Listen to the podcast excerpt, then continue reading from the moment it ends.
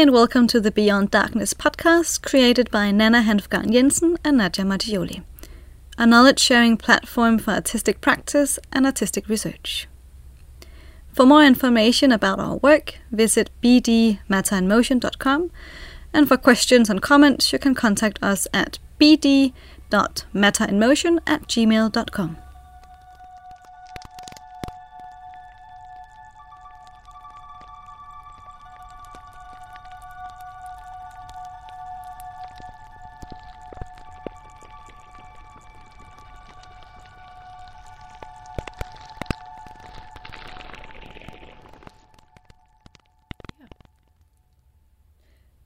we're getting a bit ahead of ourselves.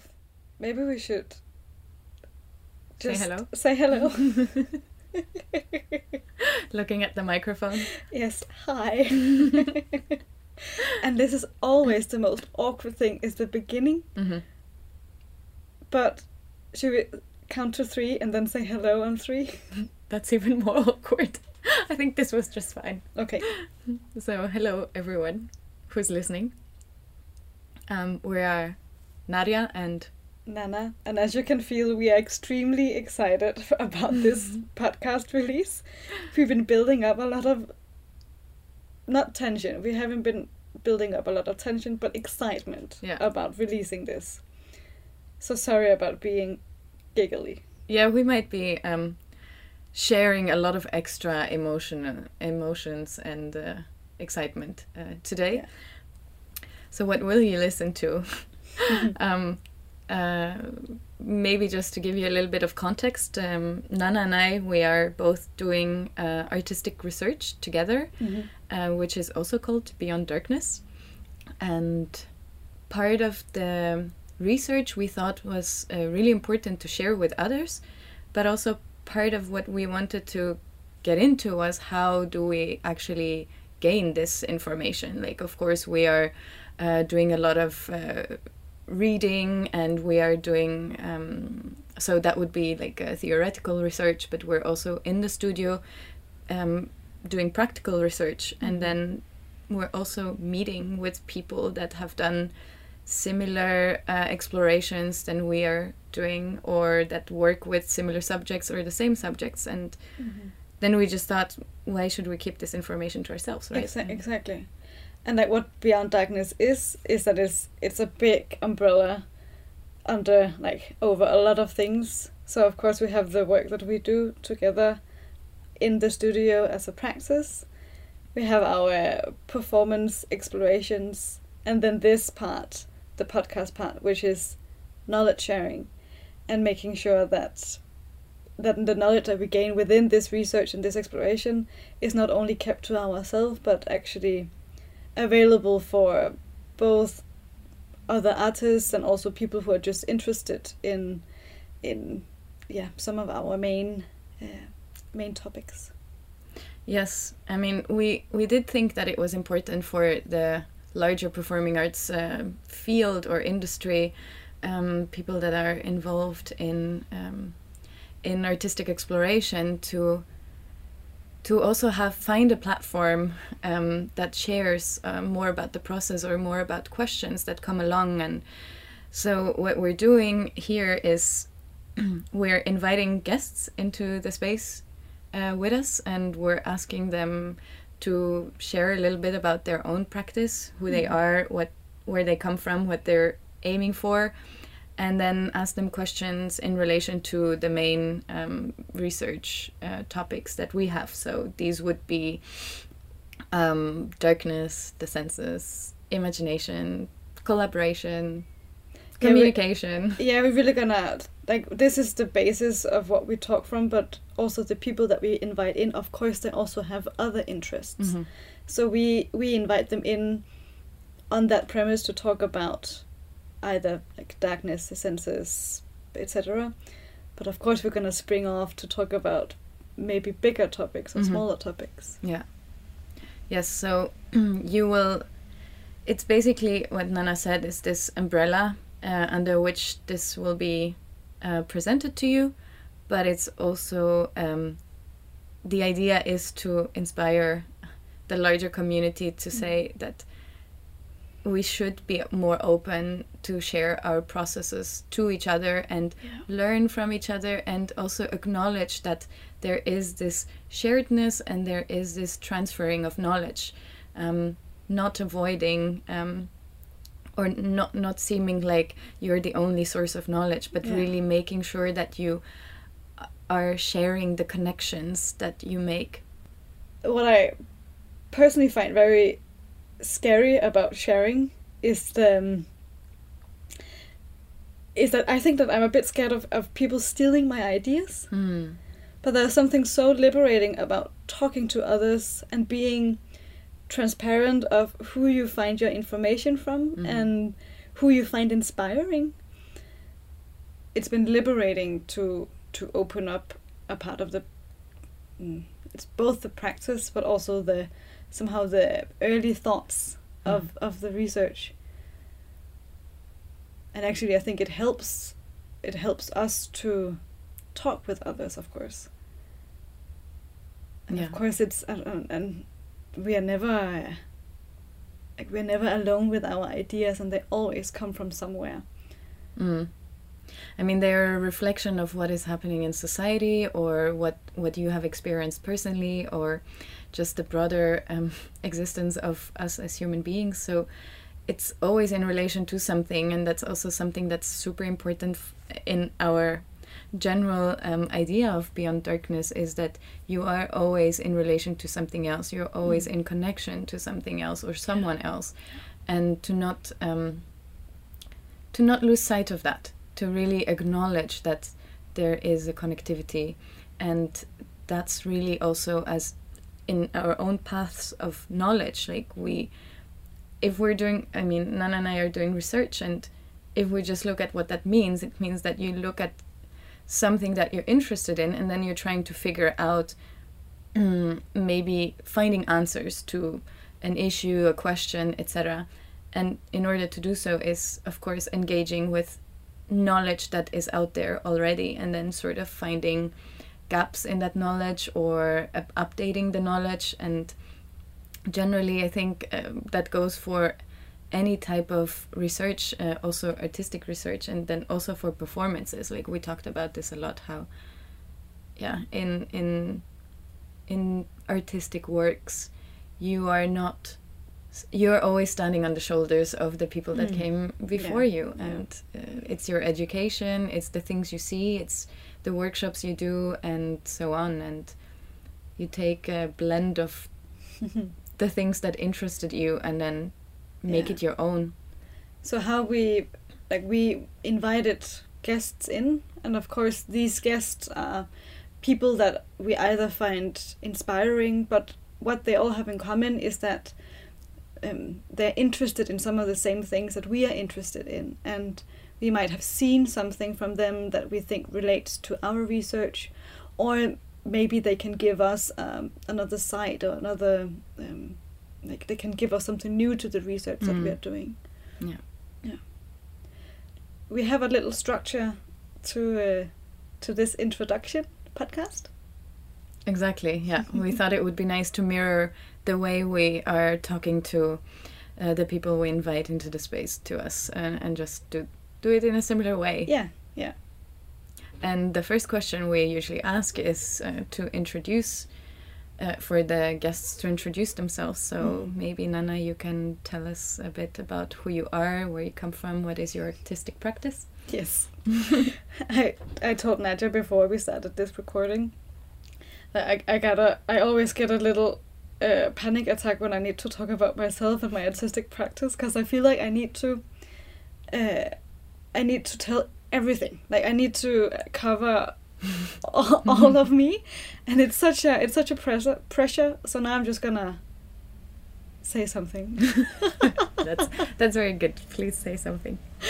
yeah, but I, I did I did think a little bit about it, and of course, I like to call myself a choreographer and collaborator. Mm-hmm. And in like the last years, I put collaborator in after a choreographer. Mm-hmm. But I'm thinking now maybe I should strip, like, swap these two things around. Mm. So, collaborator, choreographer. Okay. But so and I, I think they have something to do in like they have something in common. Yeah. Because I I love organizing, I like, putting things in order, and choreographing is, for me, it is it is taking something that's there, not coming from me necessarily, but something that's in the space, and then you organize it in different in different different ways, and then something comes out of it. And if you don't like that outcome, you can reorder something else, and then it becomes something different. Mm-hmm. And I see it a little bit in the same in collaborations. that I'm in relation to something or someone, and then in the, of course there is a dialogue in that, and that also has to do a lot of in my in my choreographing the the dialogue.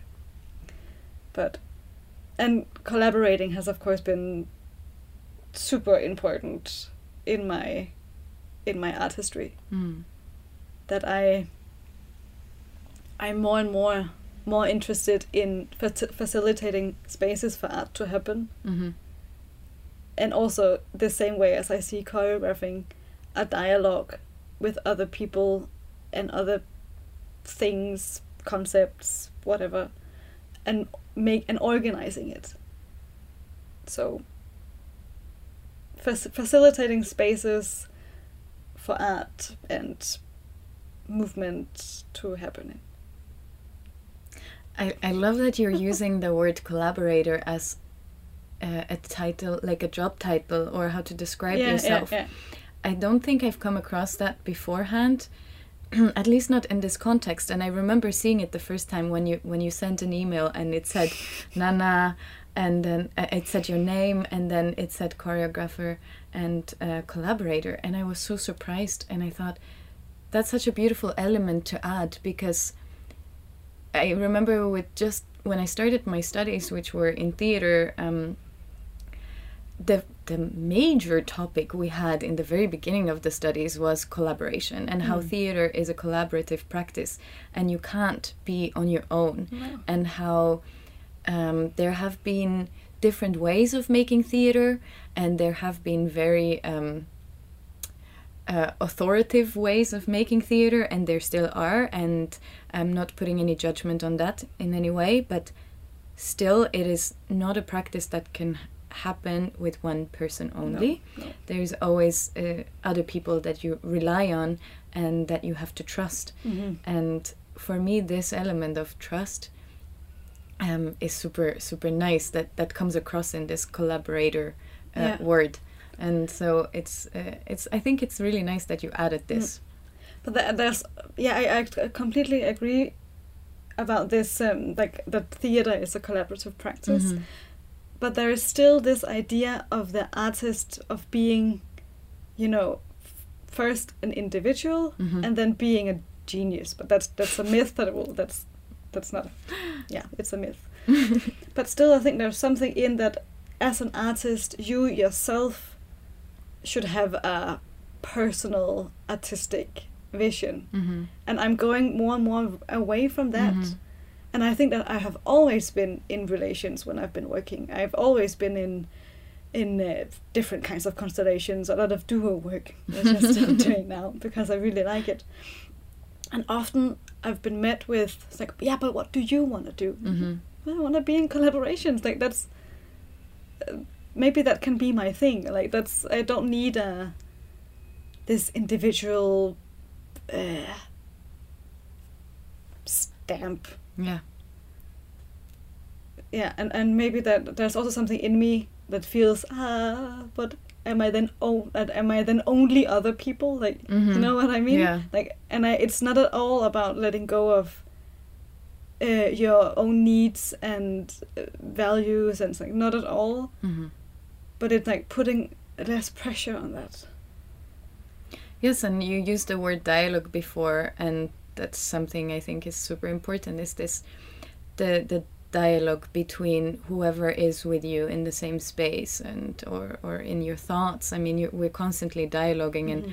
and just making putting more emphasis on the dialogue and dialogue doesn't mean to constantly hear your own voice No. it's actually hearing other voices listening to someone else Yeah. Um yeah So I think it mirrors actually uh, very beautifully what it is that you're doing, and I think uh, I'm super glad that you're using this as a way to describe yourself. Should we change? Yeah. So, Nadia, how would you then describe either yourself or your artistic practice or just letting the ones listening like know a bit about you? Mm.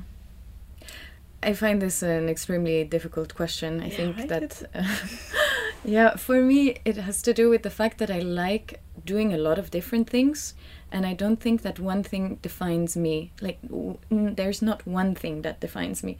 I feel that in my private life, as much as in my professional life, and mm, the idea of a more fluid, like a fluid concept of who you are as a human being, totally fits also my yeah my artistic me right?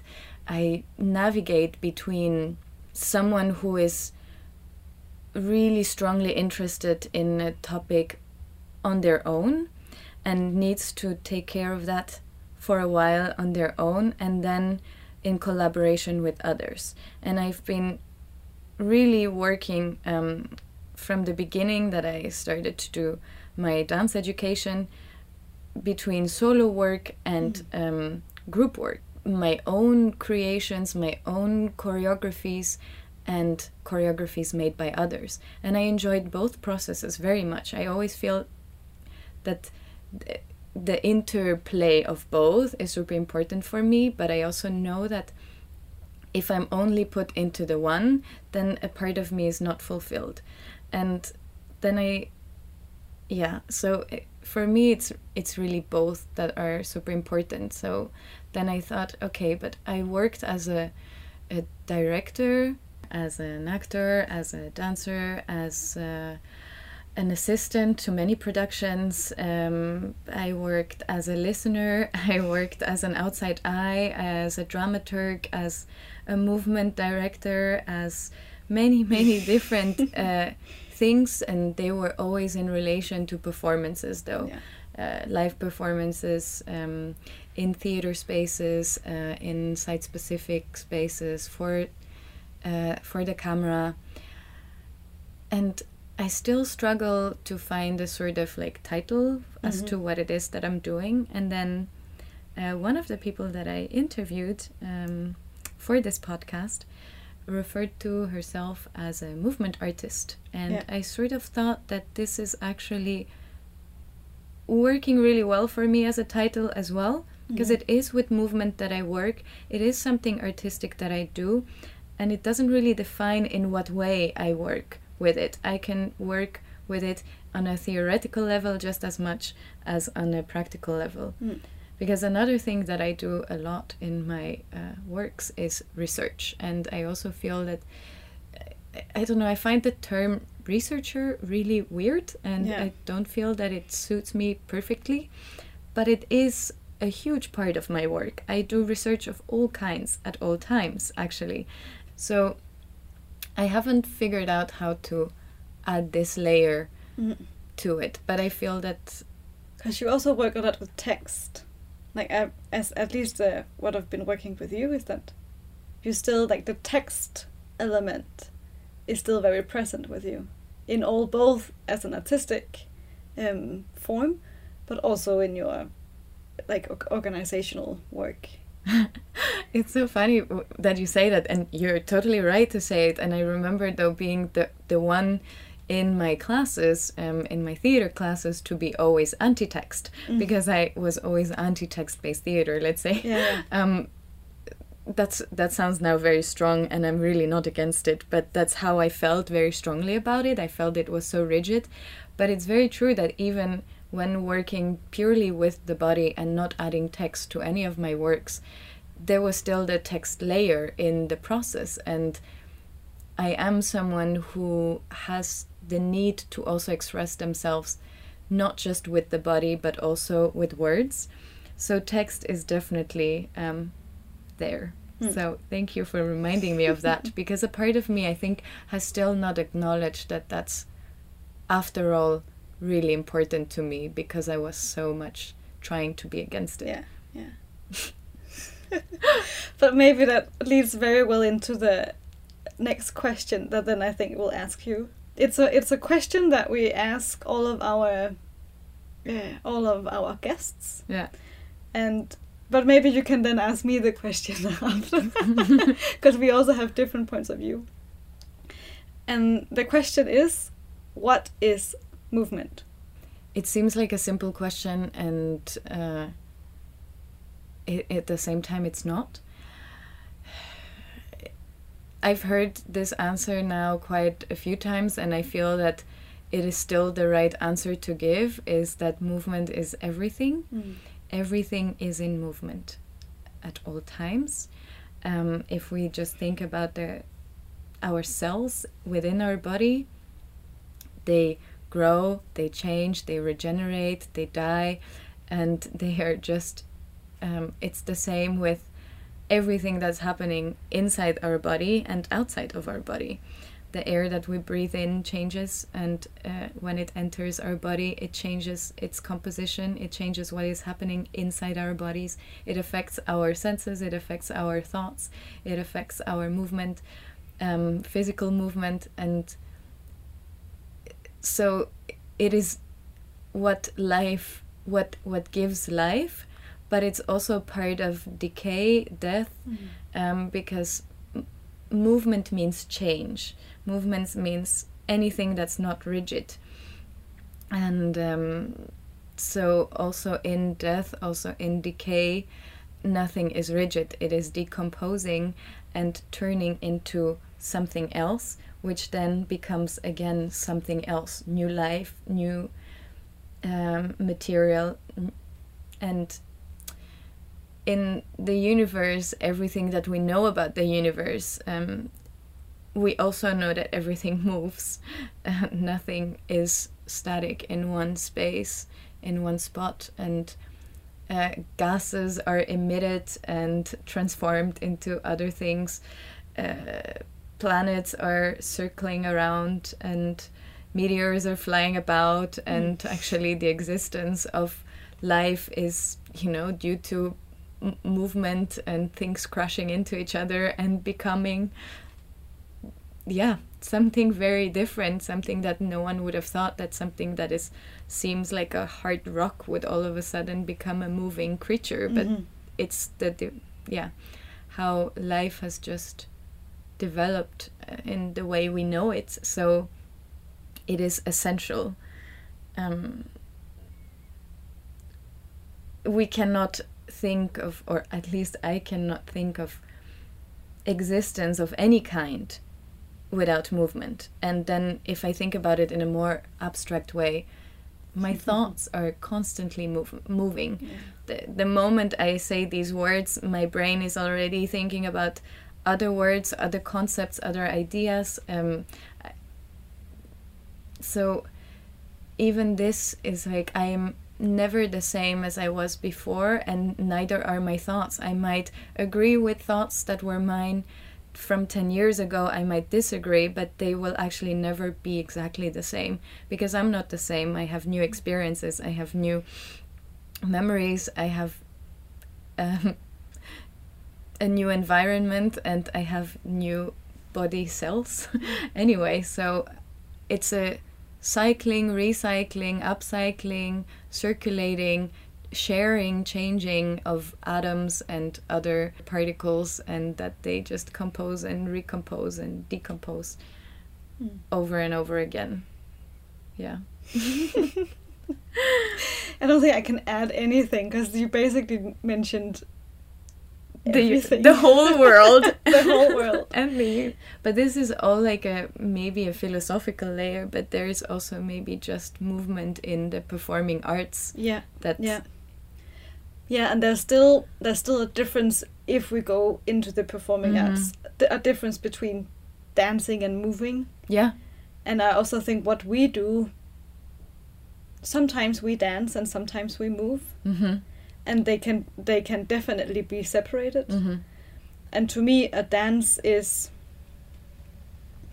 is something that is a bit more organized or can be um ah yeah it's, it's difficult because of course it can also just be an expression of joy or whatever it is that you're feeling in that Mm. moment so maybe dancing uh, is a is a has to go, go through a translation process Mm-hmm. i don't i don't know but and I, I think that i can change my mind again whereas movement is a bit more it, it's an open term Mm-hmm. and of course you have a like language wise we Mhm. use dance more and more as Mhm. movement Yeah. but still there is there is a there is an organizational part in it it somehow has to be in dialogue with something either music or um mm, yeah some something else so for example we sometimes just shut down the light and just dance Mm-hmm. i would say in this moment we dance Mm-hmm. because we uh we listen to music and i think when i do the practice that i tap into something in myself that has an education as a dancer Mm-hmm. like i tap i tap into a history history of movement Mm-hmm. that my body knows Yeah. and it's and that comes out as dance And in our practice that we developed, um, Nana and I are, are doing this artistic research also called Beyond Darkness, as I said before. And in that, we have developed a sensorial movement practice, which is set in complete darkness, um, usually in complete darkness. And um, there is this el- element that we're using at times, which is moving in your thoughts. So uh, movement doesn't have to happen physically. Of course, we can count breathing uh, in as movement anyway. But if we go back in, into that area of movement and dance, we're also asking um, ourselves and people that join the practice to just sometimes not physically move uh, or respond to the impulses, but actually use their imagination to do that. Um, there's something very beautiful about that experience, which removes certain limits also from from the physical, yeah, limitations that a body has in in terms of movement. yeah Um, we're gonna talk about, uh, or I'm gonna ask Nana about one of our biggest uh, topics in the research, or let's say the base layer yeah of the research, um, which is darkness. And I was wondering if you can talk about how darkness influences our work in general, and maybe also be a bit more specific by giving examples. Yeah. So as you said, our most of our work is set in complete darkness, and if we talk about the two like the two elements under the umbrella of both our practice but also our um, uh, performative um, explorations, and maybe I can start with the performative explorations first Mm-hmm. because that's also something that we're working with at, at the moment is that I find that darkness is um is a space where imagination can can have like a free flow uh, it can really go loose and from the very beginning as a choreographer I was very interested in finding out how to um, how to choreograph organize movement that was not only that was not for seeing Mm-hmm. like the sense of seeing because we are in a like contemporary dance or whatever you want to call it um often is for the eyes and there's so much else to it that i i really found uh, exciting to explore Mm-hmm. so just to to take out what you see was was somehow the first step into something that then opened up. And when we work in complete darkness, I mean it really goes wild. We we had a an exploration in like a twenty four hours in complete darkness, and I think that that really kickstarted our our re- research and personally also um, made me interested in darkness and especially the f- the phenomena of after images we're gonna talk about that in later podcasts. But this this idea that your that your, your eyes cannot let go of wanting to see, Yes. and I think that is so uh, incredible that even though you want to give your eyes a break and let your other senses take over, it's still so dominant that it still wanna see. so I started seeing all of these shapes and colors and and I have a very vivid imagination. and somehow it, it in darkness I could just let that go. Like I and I started seeing a lot of things and I know it's in my imagination yeah. but still it it was like um it was like I, I know this is a sort of cliche but seeing the world in another way Yeah. and of course you're not seeing but still you're experiencing the world in another way Mm-hmm.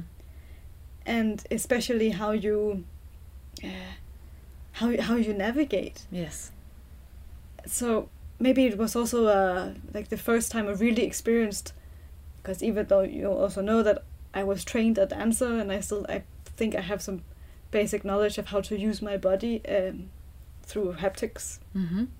but still I, I found out I was I was uh, I was so helpless in in navigating Mm-hmm.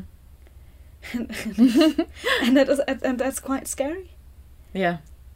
To be completely alone with just your body and not and yes and what you can hear but when you can't see anything it's like it doesn't exist and i think that's a bit scary because of course it exists Mhm. but that means that vision is so important to how i how i understand parts of my life Yeah.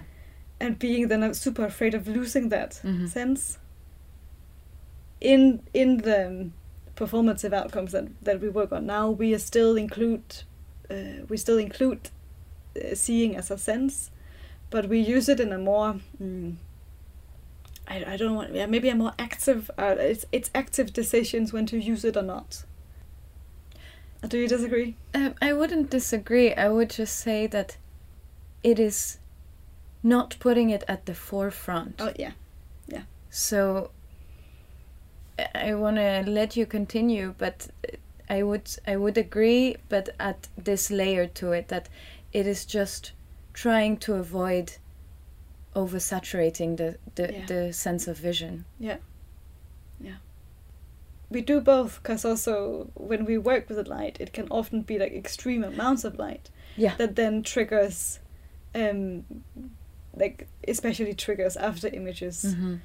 um but it, it is conscious a conscious decision of when you're seeing something Mhm. and when you're not seeing something and when you think you see something and when you think you don't see like it's yes. and this I, I find it so extremely interesting to work like to choreograph within this sphere of what you see and what you don't see and Mhm. and and choreographing thoughts again to go back to Mhm. movement as as thoughts to choreograph what might happen inside Yes. your head yeah and for the practice i mean we work in it we in in a, in a similar way but here darkness is um again to take to, to take away the sense of seeing Mm-hmm. and when you go into complete darkness you lose um you lose judgment of, of other people and yourself Yeah. and to move in complete darkness knowing that you're in a room with other people that you cannot see is so liberating Mm-hmm.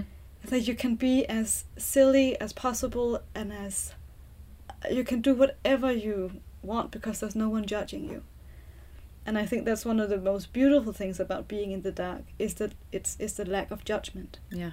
and meeting people in complete darkness. I mean, we have so many um, judgments towards how people look, Yeah. and it is it is um, it is freeing to meet other people uh, through other senses than first by uh, understanding how they look. Yeah. And that goes for people you know or don't know because it's Mhm. we have been in the space with people that we at least have one once met them beforehand in daylight Yeah. uh, or artificial light and have had the opportunity to see them and um, automatically, obviously, then form some sort of judgment um, in some way or other. And then to meet these people in complete darkness again, Mm. that is extremely fascinating. So I can actually almost reverse the judgment process that I had Yeah. by meeting them again in a new space. Mm. Um, and I think that has to do with the fact that I have a very different relation to myself in that space. And that's why for us, um, creating complete darkness uh, spaces is of such value. You, as Nana said, stop judging yourself, your your movements, or just your own existence, rather. I mean, it really goes very far. It really goes beyond moving uh, as as the physical state, but it really uh, allows your the shape of your body, the edges of your body to dissolve into the space, and then there is a conscious and unconscious and subconscious work like that. They also blend. I feel almost more than in everyday life, and Mm. maybe it's because you become more aware of it, or you become even less aware of it. I don't know, and of course, other senses are much more heightened and Yeah.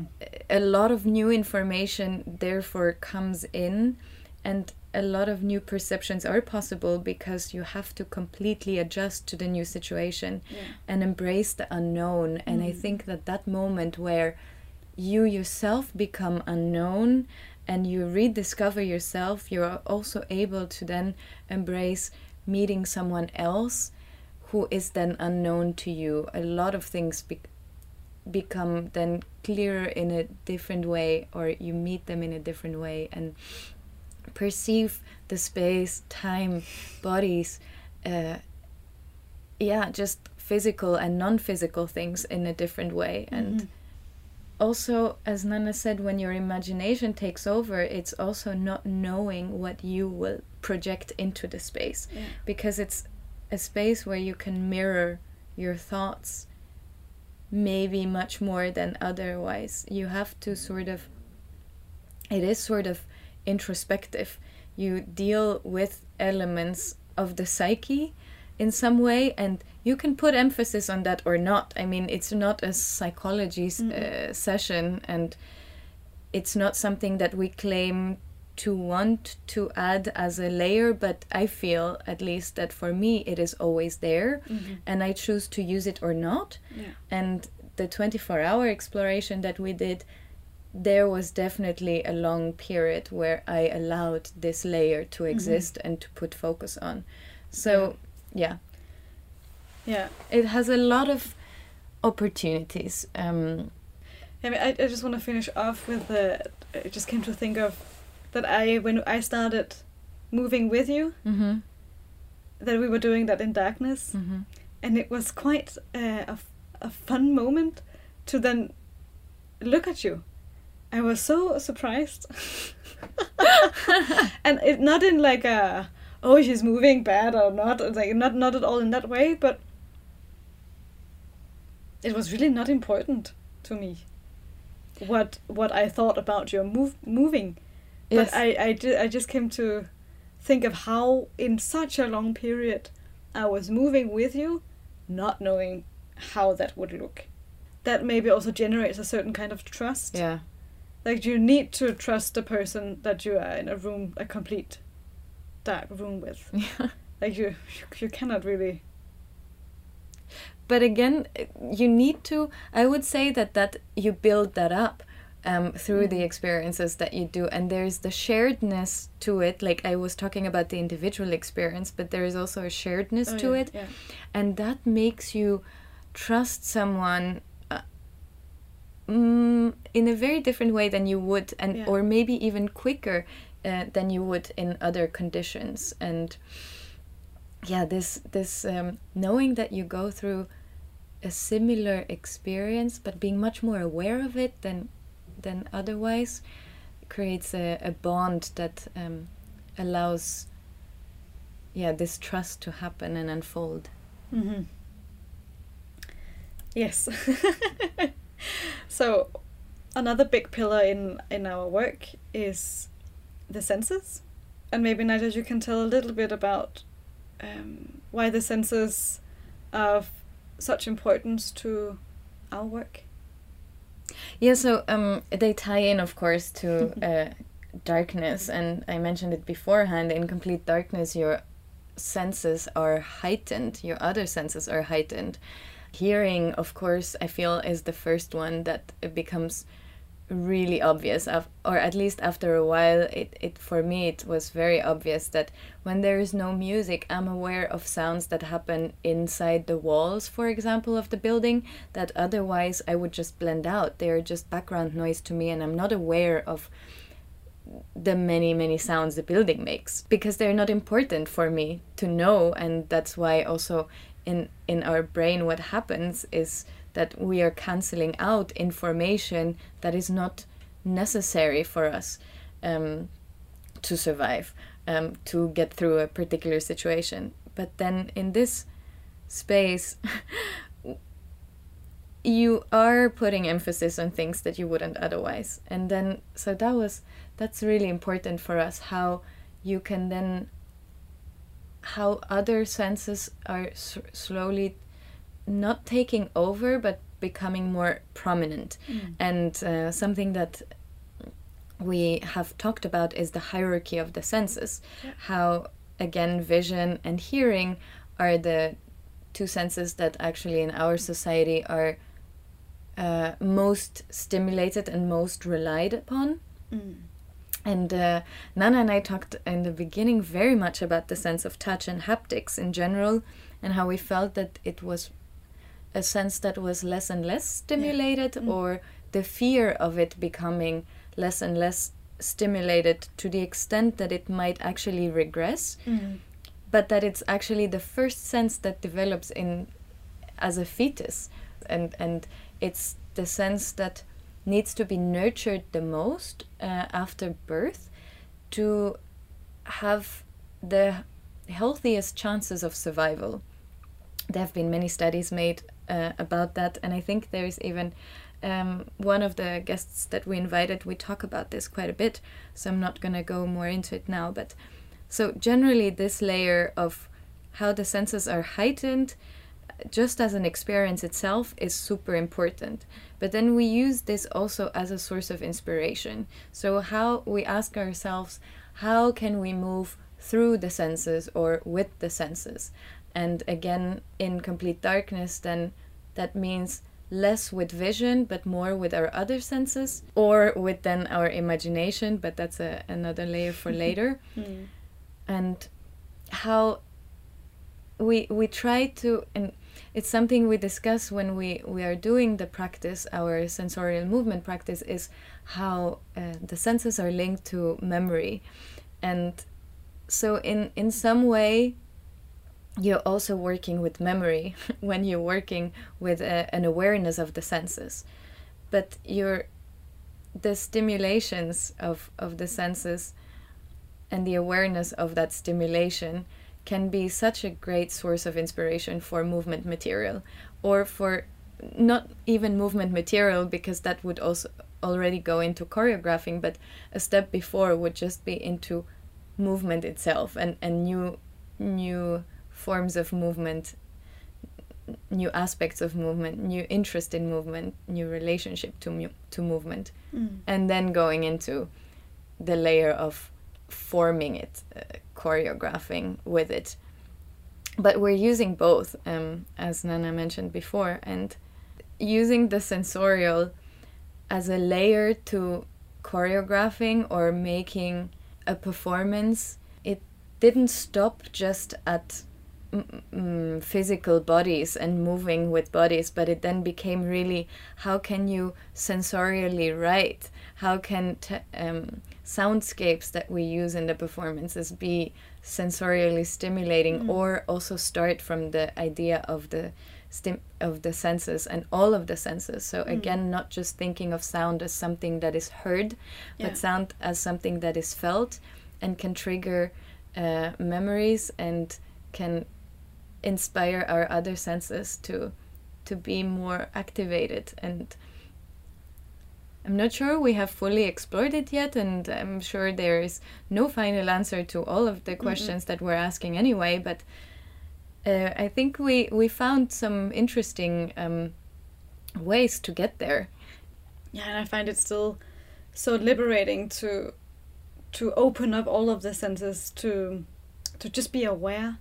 And sometimes when you practice, we put focus on one sense, like to divide them, even though it's not possible to only take in one sensorial input at the time, but to either just focus on one sense. It's like okay, now I do I- all of with all of my focus, I taste, Mhm. or even though there's nothing to really taste from, but there is there is something like it's not that you're not getting any information Mm-hmm. and you can train you can train how you sense and i think that's a part of like a part of what it is that we're doing is also training ourselves to be Mhm. aware of sensing um, more um, uh, like the smaller the smaller things the more nuanced Yeah. uh, Sensing also just generally more actively. yeah And maybe, Nana, you want to talk about how we use in imagination in our work? Yeah. I mean, we already talked a lot about it because, as you said, it's they're all interlinked, intertwined. It's it's so difficult in this work to separate Yeah. the different what we call pillars. Mm-hmm. Um, but again, I'll try to separate it as a performative practice Mhm. and a and a um, like a movement practice. And in the performative practice, mm, well, we, use it in, in, in many ways. But one way is to mm, is to constantly imagine that you are um, constantly imagine because when you work in darkness it's like a blank canvas you Mhm. can portray whatever uh, whatever you want and when we work um, we work especially with one dancer at the moment and what is important is that she um, constantly has um, uh, has an Im- imaginary journey Yeah. and we work a lot with creatures and uh, movement scapes and landscapes. Yeah. A lot of scapes. and and in there that you are we are like that's also what's so beautiful about the imagination that you can really take it wherever. Yeah. It's like there's no limits to it. No. But we again try to organize it a little bit and to be committed to specific landscape landscapes or um, or creatures that we it's it's a little bit like a meditation that you keep you try to keep an image of something Mm. and that that layer of the of the choreographic elements uh, the, um, is as important as the so to say movement scores that we Mhm. are working with. So it's like the move the movement that happens inside your head via the imagination scapes, and then how that translates um, through the body into movement Mm-hmm. and that is both uh, well we also use this method in the in the um, movement Practice, practice yeah. as well yeah i mean there's so many ways that we use imagination yes. but it's also again like the senses that you train you can train a specific sense you can heighten it uh, and you can do that with the imagination as well And I think for us, it's actually a sense. yeah Like I would add, like to our basic five senses, I would add the sense of imagination. yeah yeah and we work a lot with imagining sensing Yeah, and uh, I would like to add to that that without having known about it, we used um, Carl Gustav Jung's idea of the active imagination. So, what Nana explained is mm, allowing imagination but putting focus on that imagination and then letting this journey happen and then not judging it just going with it and then using that as a layer to yeah. to move from or move with or move in relation to or as a response to. But to really be aware of it i mean sometimes you can feel pressure and think okay but it has to have a certain outcome. Mm. and that's not really what what when we say imagination we don't have a specific outcome that we're asking for.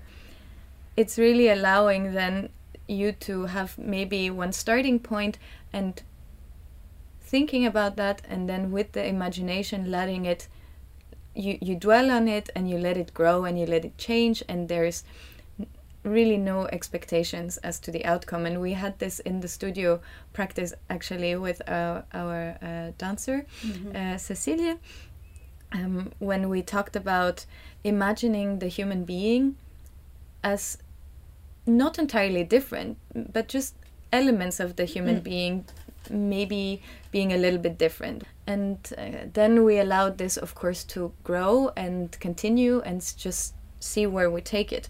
Mhm. And one thing that um, she shared with us was that she thought it was very simple. Oh, but it's not very different from the way we actually are. And that felt like she, she sort of, and we realized it uh, not just with her, but ge- just generally how there was an expectation that Mm. the imagination has to take you really far away Yeah. from reality. But that's actually not true. No, but it's also it it is extremely dif- difficult to imagine something that is far far away from f- something that you know, of course, Mm. because what you experience in your uh, both uh, dreaming and um, living, it is like this is all the impressions that you get. Mm. So in order to imagine something that is uh, completely, completely different with different rules, I mean, I can imagine that it's quite difficult. Yeah, it takes a lot of effort um, Yeah. because all we do is constantly blend the things we know yeah, and yeah, then we process what we what we experience. yeah, and we just reshape everything and then but that's also nice as a as an awareness is that okay, my imagination can have so many different possibilities, but I don't need to add this pressure that it needs to be extremely far away from the things that I already know. Mm. So we talked about this a lot in the beginning, um, communication, and I wonder if you can tell just a little bit about um, what role communication plays in in our work, and you can both think it as artistic work, but also maybe in the organizational work. Yes, this would be. This is a really big uh, element. Um, everything is also communication in some way, right? Um, I will firstly um, go into communication in our um, sensorial movement practice. Yeah, I think that this is where, for me, it is a very important layer as well. Again, because um, of the space that we create, the way we communicate has to adjust Mm. and therefore uh, changes to the way we generally communicate. Um, so if you don't see someone, you already don't know necessarily know where they're located. So are Mm. you actually, if you're verbally communicating to someone, are you actually going to face them? You Mm. might not even know. So that's already something fun to explore. Like if I want to uh, talk to someone, do I know where they're located? Probably not, unless I moved uh, Mhm. around the space and then I touched them and then I explored the way they're facing in Yeah. order to figure out if they're looking at me or away from me. And that means that all these other elements that I just described now, uh, which can be very fun process, are part of the communication um, that that are non-verbal, and a lot of uh, communication is actually non-verbal in our everyday lives. But in darkness, I feel that even more, and you become more aware of that, and you rely a lot on intuition, but also on investigation and curiosity. And I think Mhm. that curiosity is such a big layer Yeah. to the practice um, the way it shapes communication then um, because if it's a non-judgmental space it means that you are curious and uh, that curiosity allows you to communicate in a very different way Mhm. sometimes in a more playful or childlike way sometimes in a much more aware way in a more calm way in a i mean there's so many different approaches but then that's like communication that happens uh, yeah like how do you agree if the other person wants to be touched for example Mhm. if you can't Mm. see them uh, retreating or wanting to be em- embraced so yeah. you have to be much more aware of micro movements uh, others uh, of, of sounds that the person makes Mm. you you are more in tune or attuned to what is happening in the space Yeah. and then if you have the agreement if you are in consent with one another then how does communication happen afterwards it's uh, i think that there are so many ways and they are very individual and therefore i don't want to bring up too many examples and i would go straight to the verbal communication that we're using in the practice which we um, we also think is super important is how do you verbalize movements Yeah. then if they can't be seen Yeah. and if you don't want to put form or the layer of form on them but if you want to use the layer of sensation Mhm. how do you express a movement sensation Yeah. Rather than a movement form. And with that, we use a lot, of course, uh, imagination, memory, experience, and we are exploring um, different uh, movement vocabularies. Mhm. So I don't wanna, I don't wanna use the form. Then how do I describe the movement? Yeah. And then what is the like? What is the layer of importance that I then give it? Is it how it makes me feel? Is it the emotional layer that it triggers? Is it the physical sensations that it triggers? Is it uh, a memory that it triggers? So I have to make a lot of um, decisions as to how I share then, how I verbally share this with someone else. And that makes me sometimes more aware, but also sometimes it's so intuitive Mhm. that I'm actually removing all these questions that I just said and I'm going with my gut. And then later I can observe um, through the mirroring or the, the sharing and the responses with another person what was this layer that I Mm. chose to go with uh, or to go for. And if I were to verbalize it again, would I put the same emphasis on the same things? Yeah. Yeah, at least we really consider the language that we're using Mm-hmm. because um, when when we cannot see each other, the language that we use and how we describe it is so it's, it's so important. Mm-hmm. And now we also have the possibility to uh, to change some things in the, in the language Yeah. of um, maybe finding out okay if I use this word, what does that mean to a specific type of body, for example, Mhm. and yeah, and, and, and so on. So we we actually also gave some new new words. Mhm. Like we made our own little movement vocabulary. Yeah. We don't use it that much, but we can maybe go back to that again at one point. But um, but I think it like how we how we communicate and think of language in the dark Mm-hmm. is is important to the to how we move like to how we how we then give movement to each other yeah and we speak different languages Yeah. like we are we are often a, a quite international group when we work together Mm. and just that is already um uh, like a hurdle to go over because we all have different understandings of of language and how what what we mean Yeah. like thinking of something trying to communicate that through words and especially when i do it like, i have to go through danish in order to go through english and then something comes out and that's the translation process we're talking Mm. about like we, we use this idea of translating um, and saying that the external sensorial input that then becomes internalized is then uh, streaming through the body, the spine, the nerves, becomes a neurological blend in the brain for us to even know that we are experiencing it and then translating that into something shareable, either movement or words or some other form.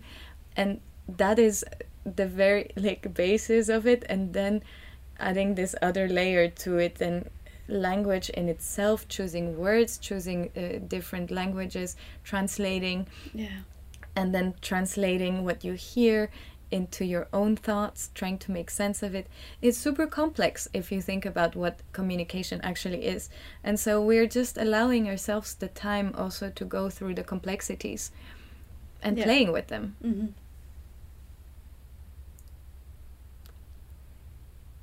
Um, so just to wrap up, um, basically all of this uh, stuff that we're talking about, which is like We I- should have a podcast where it's all, just us two talking because we have a lot to uh, talk about.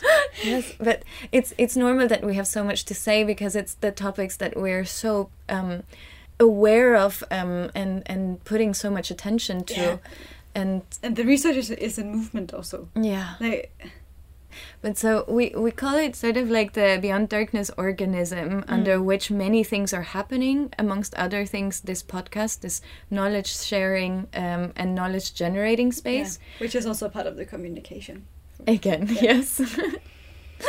but um, in inside this uh, vast organism where so many things are happening, um, what we are using are certain values, um, Yeah. or what connects it are certain values, um, and. I think it would be nice for us to share um, the basic or the most important values Yeah. that um, Beyond Darkness uh, entails. hmm The f- the first value is care, and I think that that we use like caring for each other is just essential, especially when we work in the conditions that we work in, which is darkness, and also opening the door into imagination and moving and that is already um, a place that you have to have trust Mm-hmm. and in order to have trust you need to have care for each other um, and it is and i think just just as a basic as a basic basic value in order to work together we need to care for each other Mm. and to have an environment an, an environment that um, that is safe and feels uh, and feels good a good work- working environment that is just so essential Yes, and, and we talked about it also in an um, like in an organizational struc- structure Mhm. how if you are any kind of business, any type of relationship that doesn't use the premise of care, uh, it feels for us very unorganic and Mhm. it doesn't make sense to us. So we really use it in all of the layers of of our work. And I think in care also lies curiosity towards Mhm. each other. And then, and diversity Yeah. and inclusion. yeah. Yeah, just, yeah, curiosity towards other people Mhm. and an openness to learn something more about yourself. Like if you if you're not open to to another person, then it's difficult to to care for another person Yeah. if you don't let that person in to one extent. Yeah, and openness would be another um, value, but uh, again, they're also interlinked. But like being open um, for us has also so many meanings. For Mhm. example, being open to one another, being open to new thoughts. Being open to the unknown, Mm-hmm. being open to new methods, to our process. Open to sharing. open to sharing exactly open for failure Yeah. Yeah. Uh, last one. I started talking about collaboration and collaborate, and I'm finishing with the with Yeah. that word. Um, so final value is collaboration. We talked about it in the beginning, but our whole, the whole idea about the Beyond Darkness is collaboration, both because it is a collaboration between us two, mm-hmm. but we collaborate with other artists and we are also in relation to um, artists who are working in the same field artists who are interested and not only artists but people who are interested in some of the same um, interests that we work with and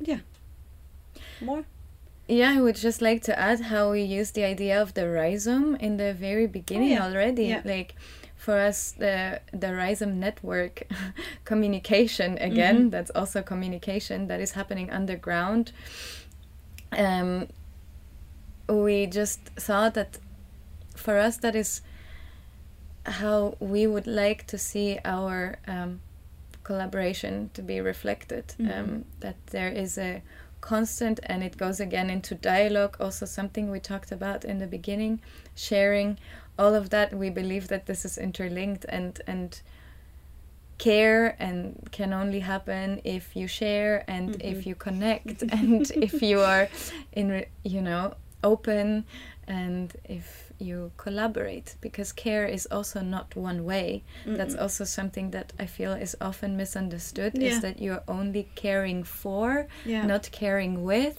not caring about Mhm. but there are all these layers to care and care cannot happen if it is only one way Mm-mm.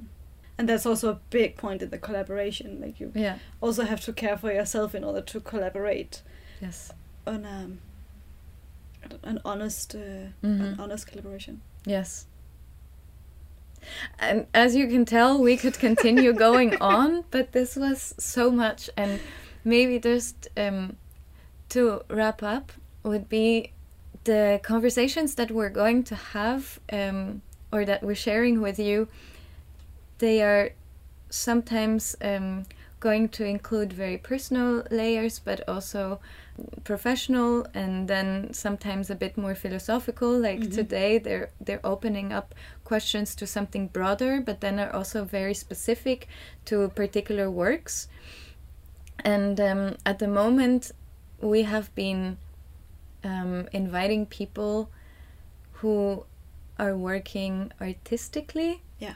or have been working artistically with uh, several of these uh, elements that we talked about today. But we are also very interested in people that would not necessarily call themselves artists Mhm. and that are not necessarily working in an artistic way um, with these elements. We are more than happy to hear your thoughts uh, and for you to reach out um, if you have sources of information, either Mhm. written or uh, verbal um, or Yeah, please, please contact us. This is also an invitation to, to like a reach out for anyone who, who might be interested in, in going into a dialogue with us or are Mhm. more interested to hear about our work. We are, we're always willing to share.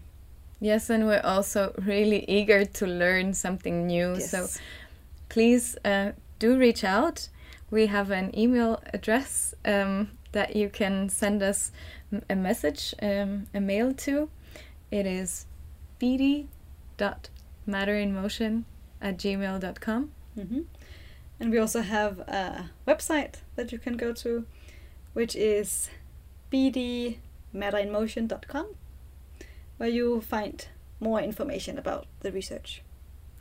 The research and then also projects that we're Yeah. involved in and um, updates on um, where we're at in the world and who we might be talking to or meeting. Um, so, yeah, we would love it if you would be in touch with us. Mm-hmm. and um, we will definitely want to get in touch with you. Yeah. So thank you so much for listening.